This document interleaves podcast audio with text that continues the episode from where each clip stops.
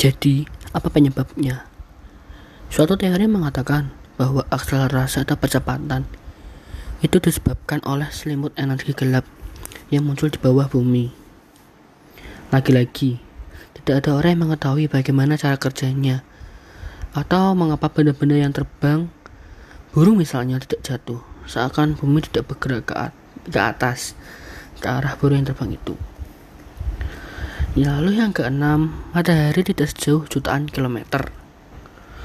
Menurut para pencinta teori bumi datar, matahari hanya berjarak sekitar 4800 km. Dengan garis tengah hanya sekitar 51 km. Matahari dianggap seperti bola lampu raksasa yang mengitari dan menarangi permukaan datar seperti sebuah mercusuar seperti disebut sebelumnya model bumi.